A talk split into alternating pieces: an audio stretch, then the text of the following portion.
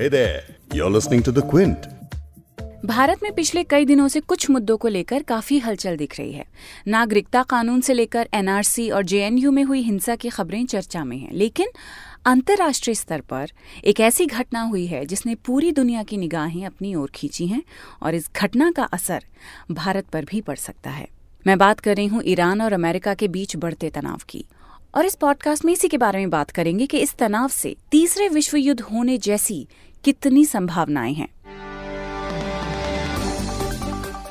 आप सुन रहे हैं big story podcast Quint Hindi पर और मैं हूँ फबीहा सैयद।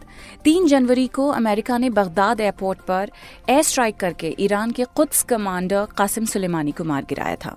सुलेमानी ईरान के लिए इतने अहम थे कि उनके जनाजे में शामिल होने के लिए देश भर से लोगों की भीड़ उमड़ पड़ी।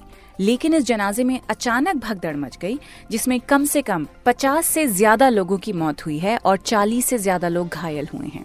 जनरल कासिम सुलेमानी का कद ईरान के पावर स्ट्रक्चर में कितना बड़ा था, इस पर पॉडकास्ट में आगे बात करेंगे, लेकिन पहले बता देते हैं कि इराक में बुधवार की सुबह अल असद एयरबेस पर कम से कम 10 रॉकेट से हमले किए गए हैं और ये वही एयर बेस है जहाँ कई अमेरिकी सैनिक तैनात हैं। इस पूरे केस से ईरान और अमेरिका के रिश्ते में जो तलखी थी वो और बढ़ गई है। और इसके बाद से ही मिडिल ईस्ट में युद्ध जैसे हालात बनते दिख रहे हैं। इसी पर आज पॉडकास्ट में आगे बात करेंगे। ऑब्जर्वर रिसर्च फाउंडेशन के एसोसिएट फेलो कबीर तनेजा से। इनसे जानेंगे कि अगर ईरान और अमेरिका के बीच युद्ध होता है तो क्या क्या दाव पर लग सकता है। अगर ईरान और अमेरिका के बीच जंग होती है तो उसका नतीजा किसी भी वॉर के बाद जो होता है वैसा ही होगा। और साथ ही बात करेंगे पूर्व लेफ्टिनेंट जनरल अता हसनैन से जो बता रहे हैं कि अगर अमेरिका और ईरान के बीच जंग छिड़ती है तो इससे भारत पर क्या असर पड़ेगा? So it's, it's इससे भारत पर बहुत बुरा असर पड़ेगा। अगर ऐसा हुआ तो भारत में कुछ जगहों पर लोगों को इवैक्यूएट करने की नौबत आ सकती है। इसलिए भारत को तैयार रहने की ज़रूरत है। बीबीसी की एक रिपोर्ट के अनुसार अमेरिका के लिए कासिम सुलेमानी का मारा जाना इतनी बड़ी बात थी कि खुद अमेरिका के राष्ट्रपति ट्रंप ने ट्वीट किया और उस ट्वीट में अमेरिका के फ्लैग की तस्वीर थी। यानी इस घटना को एक तरह से राष्ट्रपति ट्रंप अमेरिका के राष्ट्रीय गौरव की तरह पेश कर रहे थे।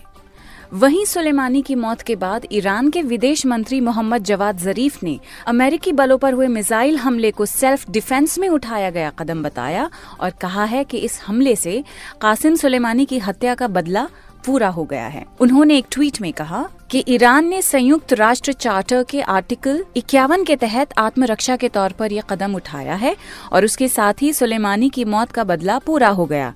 इस हमले में उस अड्डे को निशाना बनाया गया जहाँ से नागरिकों और वरिष्ठ अधिकारियों के खिलाफ कायरतापूर्ण सैन्य हमला अमेरिका द्वारा किया गया था। हम तनाव बढ़ाना या युद्ध नहीं चाहते, लेकिन किसी भी हमले से खुद की रक्षा करेंगे। ये ट्वीट ईरान के विदेश मंत्री मोहम्मद जवाद ने की थी।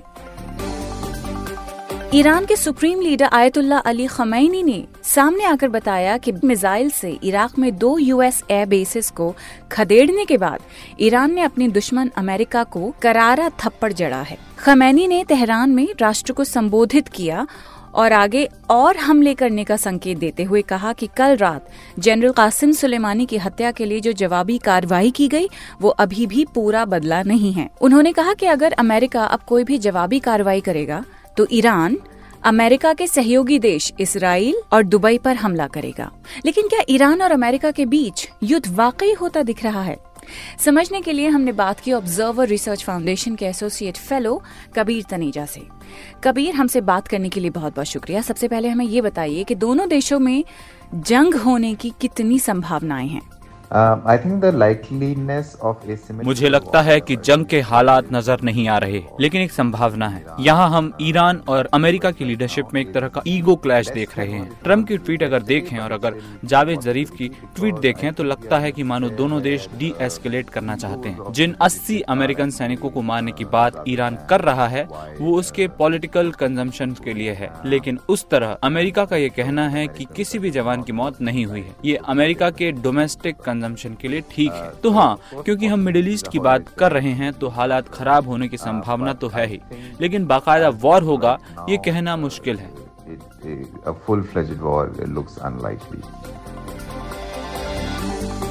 लेकिन अगर अमेरिका और ईरान के बीच जंग होती भी है तो इसका पूरी दुनिया पे कैसे असर पड़ सकता है? ग्लोबल इकोनॉमी पे कैसे असर पड़ सकता है? अगर ईरान और अमेरिका के बीच जंग होती है तो उसका नतीजा किसी भी वॉर के बाद जो होता है वैसा ही होगा। ग्लोबल इकोनॉमी पे बुरा असर पड़ेगा, साथ ही मिडिल ईस्ट के रीजन पर बहुत बुरा असर पड़ेगा। हज़ारों की तादाद में जान और माल को नुकसान होगा। केवल अमेरिका और ईरान के बीच की बात नहीं रहेगी, क्योंकि ईरान ने पहले ही कह दिया है कि उसका अगला टारगेट हैफा और दुबई है। दुबई तो गल्फ की एक तरह से फाइनेंस सेंटर है। यहाँ तक कि इस प्लेनेट का हर नेशन प्रभावित होगा। इंडिया भी होगा, क्योंकि इंडिया के पास अपना ऑयल रिज़र्व नहीं है। साल में पचहत्तर से अस्सी फ़ीसदी अपनी तेल की ज़रूरत बाहर से ही पूरी करता है। और एनुअल ऑयल नीड्स अब जिस शख्स के मारे जाने से ईरान और अमेरिका के बीच चीज़ें बद से बदतर हो गईं तो उस आदमी के बारे में भी जानना बड़ा ज़रूरी है कि आखिर सुलेमानी ईरान के लिए क्या मायने रखते थे। जनरल कासिम सुलेमानी ईरान की कुछ फोर्स के चीफ थे। ये फोर्स एक तरह से विदेश में ईरान की सेना के ही जैसे है, जो अलग अलग देशों में ईरानी हितों के लिए काम करती है। सुलेमानी को ईरान के सुप्रीम लीडर खमैनी के बाद दूसरा सबसे शक्तिशाली शख्स माना जाता था, जबकि अमेरिका सुलेमानी को अपने सैनिकों की मौत के लिए जिम्मेदार मानता था। अमेरिका ने कुछ फोर्स को 25 अक्टूबर 2007 को ही एक आतंकवादी संगठन घोषित कर दिया था। इसके अलावा इस संगठन के साथ किसी भी अमेरिकी लेन देन पर पूरी तरह प्रतिबंध लगा दिया था। यूँ तो सुलेमानी पब्लिक में बहुत नज़र नहीं आते थे, लेकिन पर्दे के पीछे रहकर उन्होंने मिडिल ईस्ट में जिस तरह ईरान की ताकत बढ़ाई थी, इसलिए उनका दर्जा बढ़ना स्वाभाविक लगता है और उनके जनाजे में हज़ारों की तादाद में लोगों का शामिल होना इसी बात का सबूत है।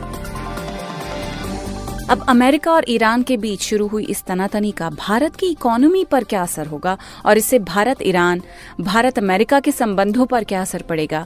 यही समझने के लिए हमने बात की पूर्व लेफ्टिनेंट जनरल अता हसनैन से जो बता रहे हैं कि भारत के लिए बेहतर होगा कि वो न्यूट्रल पॉलिसी इख्तियार करे। इससे भारत पर बहुत बुरा असर पड़ेगा। अगर ऐसा हुआ तो भारत में कुछ जगहों पर लोगों को इवैक्यूएट करने की नौबत आ सकती है। इसलिए भारत को तैयार रहने की ज़रूरत है।